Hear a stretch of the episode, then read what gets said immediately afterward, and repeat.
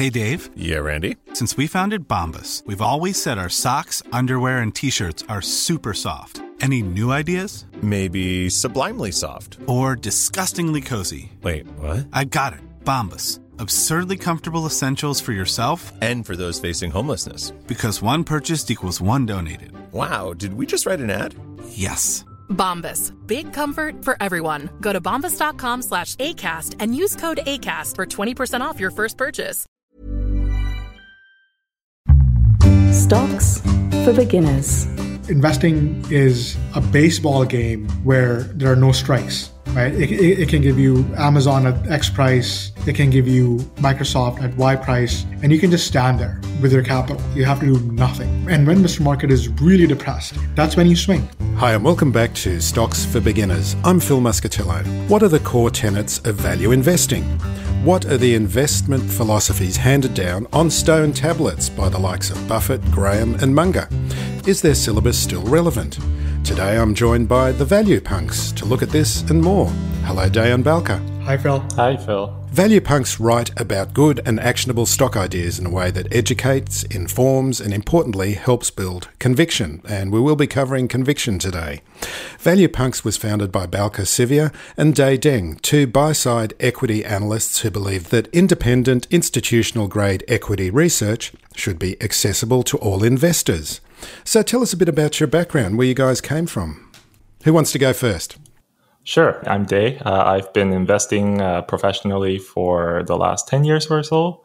And uh, most of these years were spent as a uh, equity research analyst on, on the buy side. And uh, right now I'm a portfolio manager and managing client capital. And mostly that, that those are high net worth individuals. Yeah. And Balka?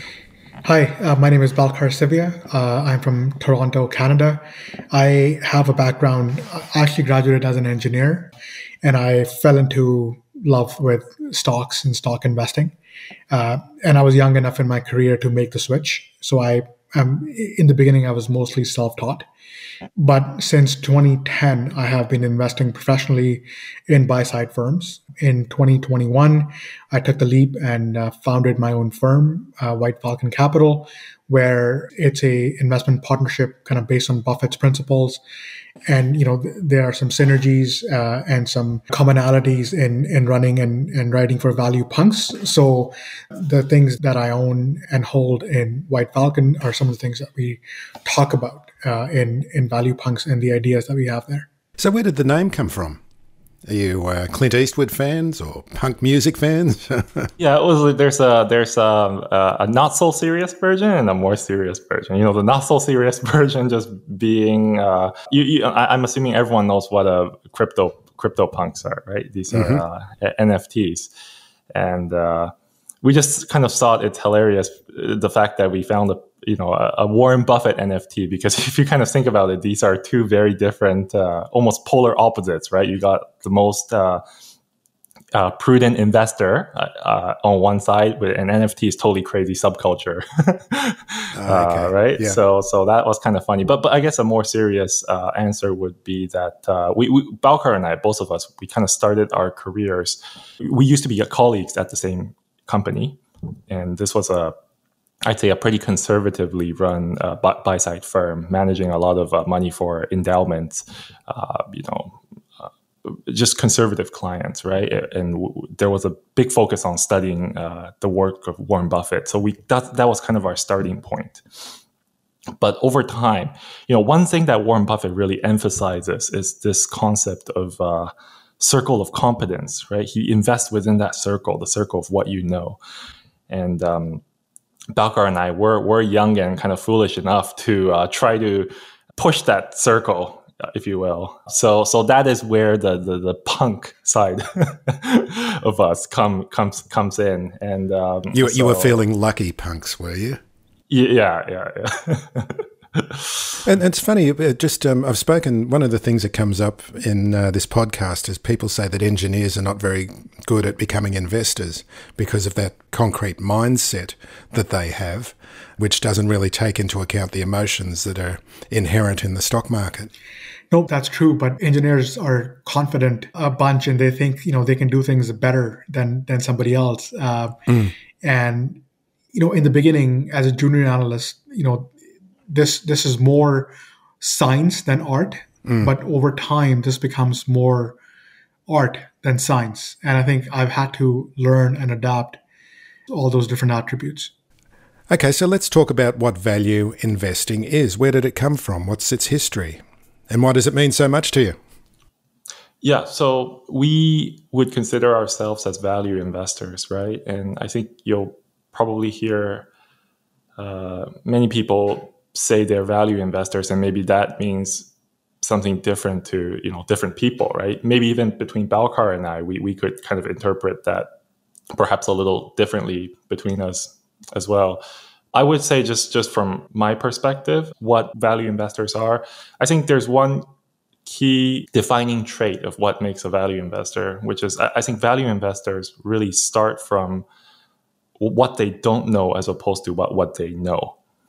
And so that is really, uh, you know, in particular, there's a, there, there's a belief that the world is really complicated, complex. Things are inherently unforecastable. You cannot predict things. And so that is kind of the philosophical underpinning of this whole thing, the starting point for being a value investor. So most you would hear describe value investing as something like you, you buy a dollar for 50 cents. And that's kind of the concept that was originally it came from uh, ben graham right? In my opinion right? It's not about buying that dollar for 50 cents because you think that 50 cents would eventually become a dollar. That i mean that is a part of you know the return equation. But the more important part I think, is that you, by doing that, you create a buffer for your own ignorance. And uh, sometimes people call that a margin of safety. But the idea is you want to protect downside, uh, even in the case when you're wrong, so that you, you don't go through the kind of, you know, 80, 90% drawdowns. And that, that is, I think, the real reason why you want to buy a dollar for 50 cents. Balkar, did you want to add to that? Yeah, you know, just to just to add to it, uh, you know, again, value investing has evolved over time, right? I mean, there, I mean, Graham, as they saying, buying dollars for fifty cents, you know, that was value investing, and then Buffett buying Coke became value investing, and today people are buying high tech growth stocks and calling it value investing, right? I think again, different people can have different definitions of value investing, but I think the core is that you're buying something where the expectations are so low that you know anything incrementally positive is good for you gives you a return and something incrementally negative hopefully is all priced in and doesn't affect you on the downside. Because again if somebody is buying a stock that that's growing at 50% a year and at 10 times earnings or 20 times earnings you know that's value investing also right different people interpret it different ways, but I'd say it's getting more than what you're paying. And hopefully the expectations in that stock are at a point where, you know, any incremental positive news can only help you. Well, so you're, you're coming from a position of pessimism then? Most value investors are not optimists. you know, yeah. I think we have worked around, you know, enough value investors to kind of say that. I mean, for the longest time, they didn't invest in technology stocks, right? Because to invest in technology stocks, mm. you have to believe that things are getting better or will get better, that these companies that are not producing any earnings will produce earnings. You know, you know, value investors typically don't do any of that. They just say, this is an industrial company that was making X amount of earnings in the last upcycle. Uh, they have all these assets. I'm just paying for the assets, right? I don't know what the earnings are going to be next year because I can't really forecast. But when the next upcycle comes, earnings will be good and I'll be taken out of, you know, I'll make money. But for now, I'm buying all these assets that the company has for more or less what the assets are worth. That's typically the mindset of a, of a traditional value investor. We, we see in headlines, and this is something that you see in the financial media, is that there's been a rotation out of growth into value. Is that accurate, or is that just kind of a headline that's made up by finance journalists? This is a bit of a pet peeve of mine, so maybe I'll I'll, I'll take it first. Oh yes, if it's um, if it's grinding your gears, we want to hear about it. and I, you know, and I think Day, you know, Day and I both, you know, you know, we we don't believe in these growth value constructs, you know, personally. uh, you know, we think that this is, you know, these are factors that are made by markets and consultants and pension funds to kind of p- put people in boxes, right? You know, in that, you know, somebody can have a large cap value fund or somebody can have a small cap growth fund. And then you're in that box and you have to buy value, even if value is not doing well. Or if you're in the growth bucket, then you have to buy. I think you could do both, right? You can, you can do value investing in the growth bucket or you can do growth investing in the value bucket. People are saying when they say that, what the market commentators are saying is you know in you know in, in the present context that because rates are going up right longer duration assets which are more affected by rates going up are not doing so well longer duration meaning growth companies that are not making a lot of money today but are expected to make a lot of money in the future so the cash flow that they produce 10 years from now is worth a lot less because rates have gone up right? Value companies are kind of your steady eddy, produce earnings every year, produce cash flow every year, which which even at higher rates can be discounted to much higher valuations. I think that's what they mean when they say these rotations are happening, right? Uh, again, you know, rates could decline. I mean, if if inflation declines, rates could decline tomorrow, and maybe the market starts valuing these growth companies higher again. People shouldn't get swayed by these market narratives that get built up. I think I think they're very dangerous because you know people justify whatever's happening in the market by these narratives. I think that's why having a process and having a philosophy is very very important. There's never been a faster or easier way to start your weight loss journey than with PlushCare. PlushCare accepts most insurance plans and gives you online access to board-certified physicians who can prescribe FDA-approved weight loss medications like Wegovy and Zepbound for those who qualify. Take charge of your health and speak with a board-certified physician about a weight loss plan that's right for you. Get started today at plushcare.com slash weight loss. That's plushcare.com slash weight loss. plushcare.com slash weight loss.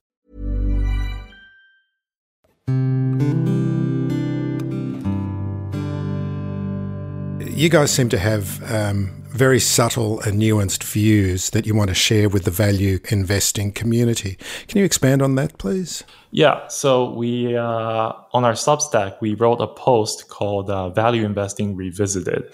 There, I think most of your our listeners today would have probably heard of value investing. They might have maybe read a few books on value investing, heard about heard a lot of the famous Warren Buffett quotes on investing uh, right? And we all know kind of what they are, right? So most people know the basics, such as the concept of Mr. Market. I'm sure you've heard of this one. Uh, the concept that volatility is a friend that should be embraced because you want to buy stock low and you want to sell high, right?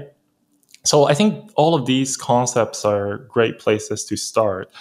But what, what becomes then problematic, and this is kind of the issue we have with with this field is that people take these teachings and they become very dogmatic about them, right? So a lot of beginners, uh, or even even people who's been in this this field for many many years, right? They take these Warren Buffett quotes and treat it as hard truths without realizing in, that in practice, a lot of the, a lot of the time, they these concepts are very nuanced. And the thing is, Warren Buffett himself knows all these nuances. He has thought through these nuances over his, you know, 60 year, 70 year career. But the problem is that a lot of people haven't. They're not Warren Buffett. So we see people get burned using these concepts, even though they're supposed to help you. Uh, even, you know, all while they think that they're following the right philosophies. You know, if I was to give you like a, like an analogy here, it would be kind of like listening to a like a professional stuntsman telling you how easy it is to jump out of cars. You know, mo- jumping out of a moving car isn't that hard, but if you take it that literally and try it yourself, you're going to be dead. So there, there's more to it than what they what they say. So so what we did is we we kind of just gave gave like uh, we call it like a practical footnote to some of these uh, most referenced value investing concepts. And um, it's important that investors know for for these uh, the fact that these principles can both benefit you as well as hurt you at the same time if you don't apply them properly. Yep. Should we go through those now? Yep, sure, sure. Okay. Well, the first is volatility is not a risk. Yeah. You know, the, the, the common saying goes that uh, don't be afraid of volatility because volatility is what gives you the, the chance to buy stocks at a low price. If not for volatility, how are you going to buy for a low price, right? It sounds really good on paper, but in reality, what what do we observe, right? We observe that a lot of people get burned by volatility. Forget about, you know, let, trying to take advantage of it. Just don't get burned by it. And one, one of the reasons is because price drives narrative a lot of the time, right? So I think beginner investors, you know, might have heard of this, but it's only when you go through the actual experience do you realize how hard it is to actually fight against volatility, right? You know, you, you buy a stock at $50 and then you think it's going to go to 100 but once it goes down to 20 or 25 and stay there for a long time it's very very hard to go in and uh, try to buy it even if you think it, it could be worth a lot more in a few years I, I think a lot of people are just not really taught properly to think of volatility as a risk uh, the problem with this is that they don't demand to be compensated for taking on that extra volatility, which is a problem. So we're not saying volatility is bad. We're saying that if you know a stock is going to be very, very volatile, you better demand to be compensated for taking on that. Yeah, no, on volatility specifically, again, it's the it's you know, it's the markets or the stock, you know, going up and down, even though the business value may be quite stable right? I mean, we have seen 10, 20% move in stocks. And of course, the business value is not going up and down that much, right? Mm. Uh, again, if you if you believe in the stock, you know, you can buy more when it comes down.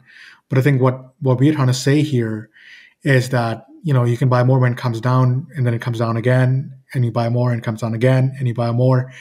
Where do you draw that line, right? Where do you where do you say I'm gonna I'm gonna stop buying? Maybe I'm wrong, mm. right? And and when Day says you have to be compensated, I mean you have to recognize that if you're buying something that has is volatile, you know, is volatile because maybe it has leverage uh, or or or some other reason, then you know you have to both be compensated, as in the returns you expect from that investment should be very high, and you have to risk manage, which means that position cannot be a very big position it has to be a small part of your portfolio because if it's already a large part of your portfolio and it's volatile, I think, you know, it, it it's very difficult psychologically to kind of a take that drawdown and b you know buy more. I think that was a very nice thing that you said, and I just wanted to explore it for a moment. Is that price drives the narrative? Can you expand on that? You know, you see the market go up, and everybody on CNBC says, "Oh, the market's going up because you know X Y Z," and then you see and then you see the market go down, and then everybody says, "Oh, the market's going down because of these reasons." Uh, but at the end of the day, there you know there are buyers and sellers on both sides of every transaction, right? You know, and and this is an important point in the sense that when the stock prices are making all time highs, most stories about that stock are very very positive. Everybody just looks at what can go right no, nobody wants to looks at what can go wrong. I mean, you can name Shopify, you can name any one of these high flyers, right? And when the stock's down in the dumps, everybody only looks at what's wrong. Okay, so you referred then in the answer to volatility uh, about diversification. And this is another one because um, many value investors believe that diversification is not your friend. One thing that I think investors have heard a lot and Charlie Munger, you know, Warren Buffett's partner, says this a lot, which is diversification is for the know nothing investor. It's not for the professional. So Charlie Munger has probably the, been the most vocal critic of diversification. Concept of diversification came out of the academia. This was decades ago. And at that time, it was a novel discovery, right? That diversification can help improve risk adjusted returns of a portfolio. But over time, I think this whole concept's kind of been relegated to, to the academia, right? It, it, it not, it's not applicable to the, to the real investors in the world who really study businesses and who have conviction and who, who have really done their homework.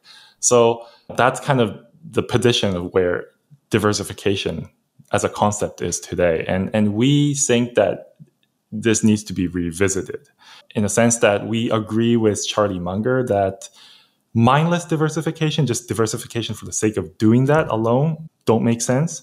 But this this anti-diversification view, this this has gone been kind of pushed to an unhealthy extreme.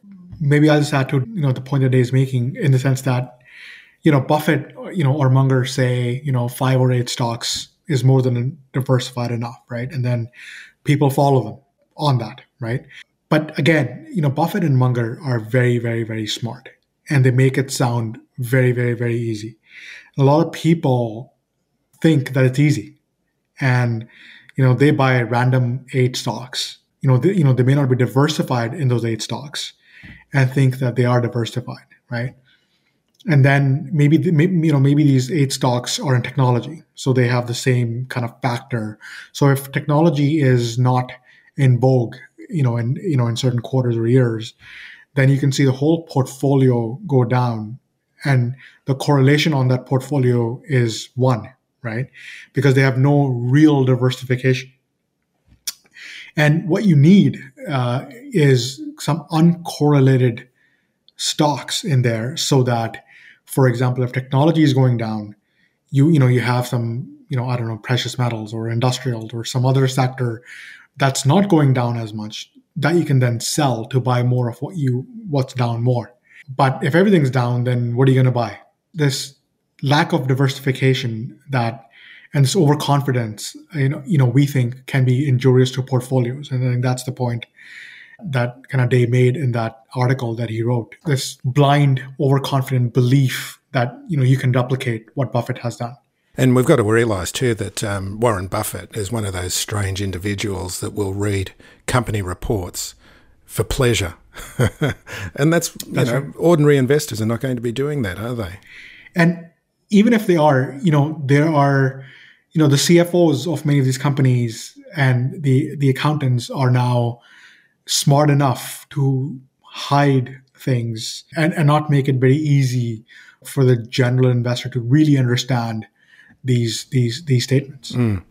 And when you're talking about um, diversification and having a, a, very correlated portfolio just because you've chosen eight stocks at random, um, that doesn't really speak to conviction and wanting to have conviction as well. And that conviction comes from really do, understanding those financial reports much more than um, you know your ordinary retail investor would. So, where does conviction sit in the spectrum of the commandments of value investing? We think conviction uh, tends to be a word that's probably overused in the investing community. Investors really love talking about their high conviction ideas, right? Conviction is always talked about as if it's it's a virtue and it's nothing else. You know, the more conviction I have, the better. But in fact, in reality, we, we kind of think of it as a double edged sword. Far more important than talking about the ideas where you have high conviction and would be to talk about how how do you protect yourself from your own conviction right the, the human brain is, is very very good at creating narratives to fool yourself uh, we just find Balkar and I, we just find it's far more constructive. Instead of talking about, okay, you know, the time when my huge conviction made me so much money. You know, it's, it's a lot more constructive to talk about when did a big conviction lead you to believe in the wrong stock. And, you know, importantly, sometimes conviction makes you double down on the wrong stuff. You think the price falls by 50%. Okay, great.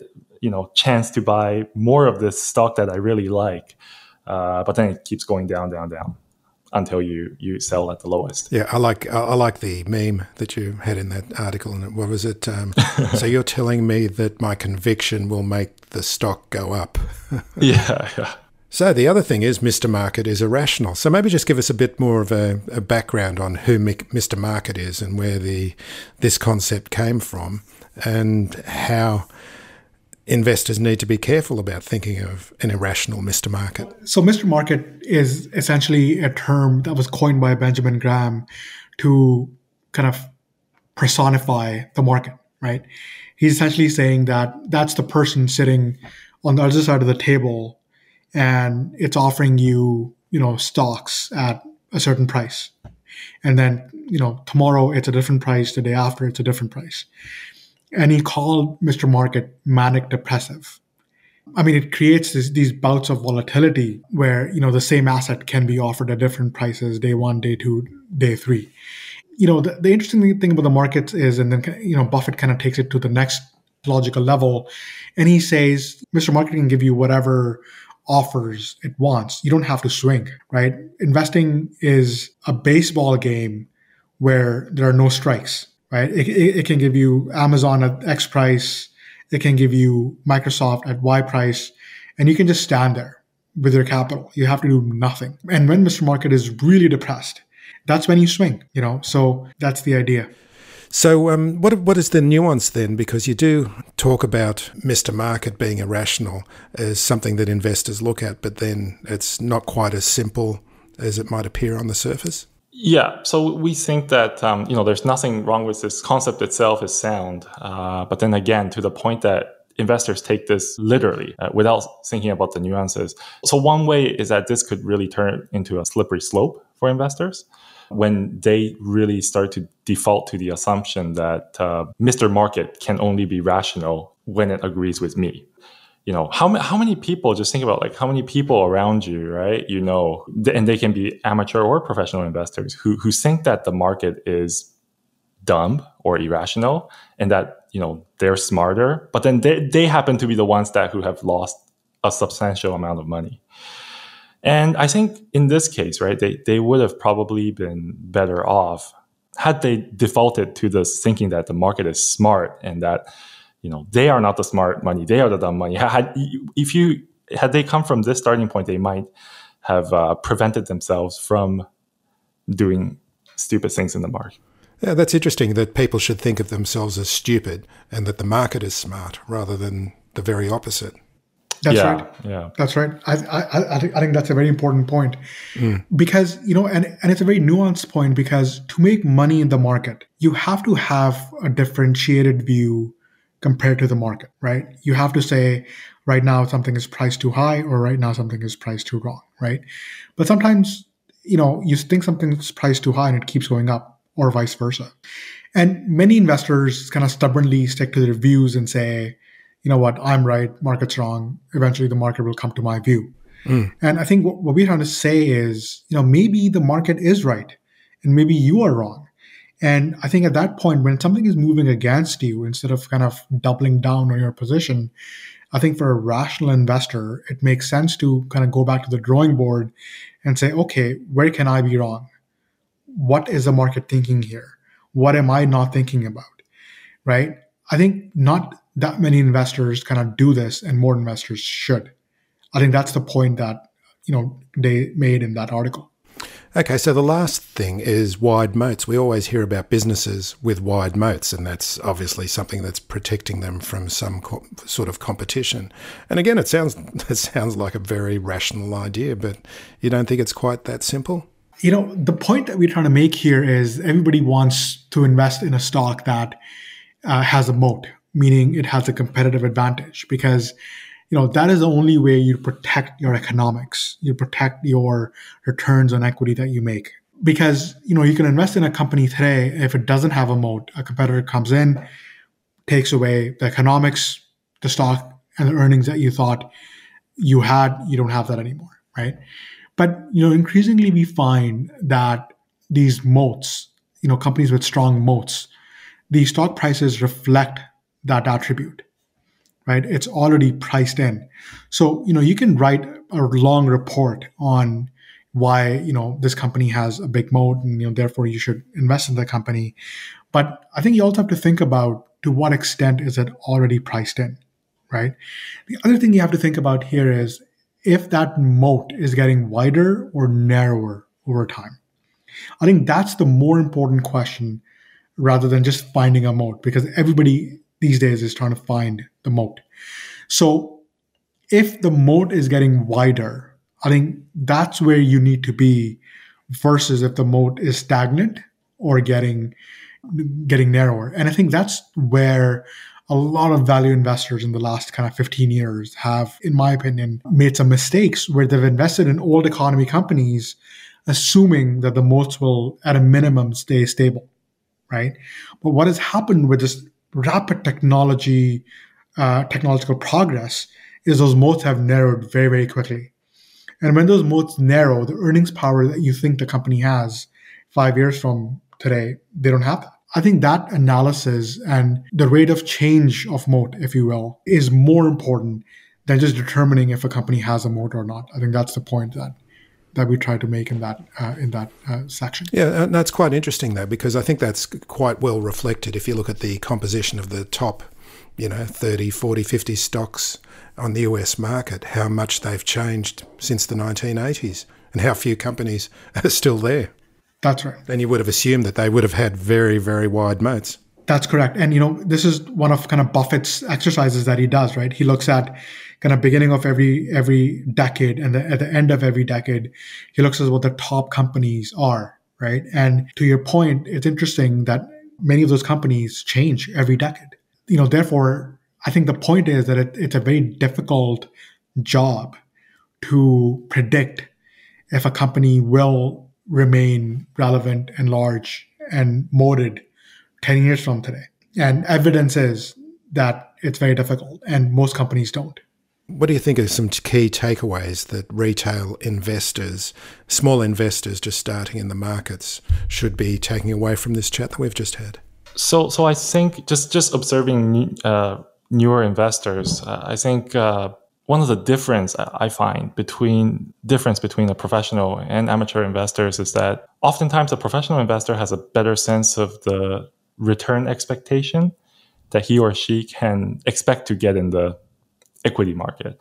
And what I mean is that if one has a 20% return in a year, usually the pros know that that is a pretty good return. And that kind of return, you, you cannot repeat that year after year. But oftentimes, I think, you know, newer investors don't have that context and uh, they think that kind of returns can keep happening. But if you look historically, right, equity, public equity market returns have been eight to 10% historically. So I think it, it's important for maybe newer investors to kind of have that, set that return expectation, right? You don't, you know, expect to make life changing kind of money in, in, in this, right? That will really alter your lifestyle because, that's kind of the formula for blowing up, just chasing those kind of returns. Um, yeah, you've got to have realistic so, expectations. And I think yeah. people who are approaching the markets for the first time suddenly think, oh, I'm going to make tons of money. It looks so easy.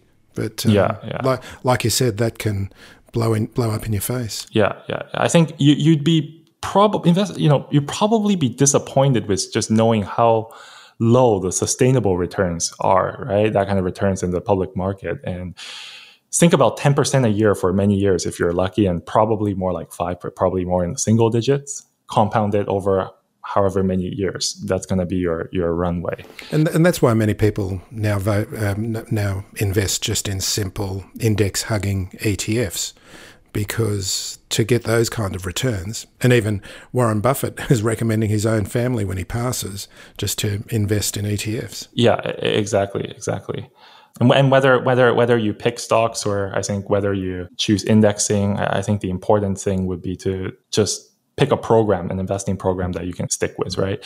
Uh, if you know that you're you picking stocks is not your passion, or that you know you, you're not going to be able to dedicate a lot of time doing this, maybe the better way to go would be would be indexing.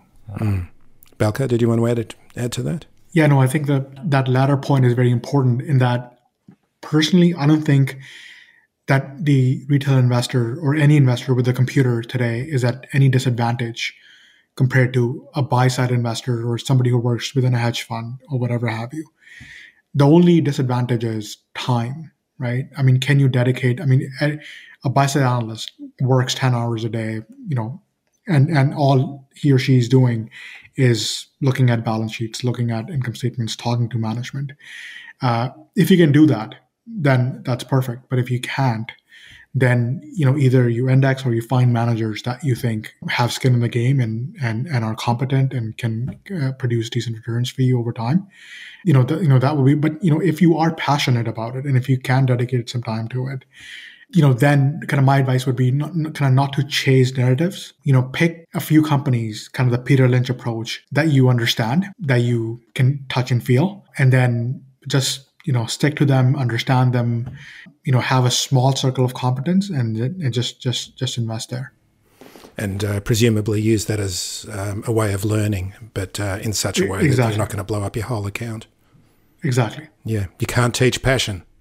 So tell listeners where people can find you on Substack and Twitter, I believe, is one of your main uh, social media spots as well. Yeah, check us out at uh, valuepunks.substack.com. Or uh, we also have a Twitter account uh, at valuepunks. And both Balkar and I, we have uh, Twitter, individual Twitter accounts as well. Uh, mine is at D-E-N-G-U-S-A. And, and Balkar, yours is? And mine is at White Falcon Cab. Day and Balkar, thank you so much for joining me today on the podcast. It's been a real pleasure chatting with you.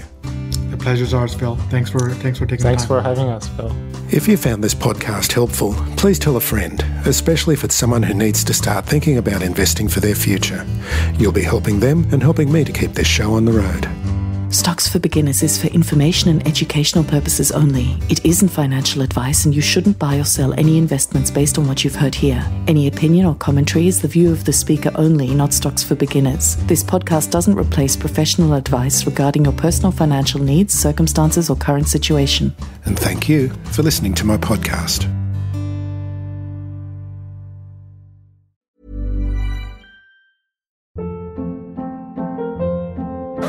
Hold up. What was that? Boring. No flavor. That was as bad as those leftovers you ate all week. Keke Palmer here, and it's time to say hello to something fresh and guilt-free. Hello Fresh. Jazz up dinner with pecan-crusted chicken or garlic butter shrimp scampi. Now that's music to my mouth. Hello Fresh. Let's get this dinner party started. Discover all the delicious possibilities at hellofresh.com.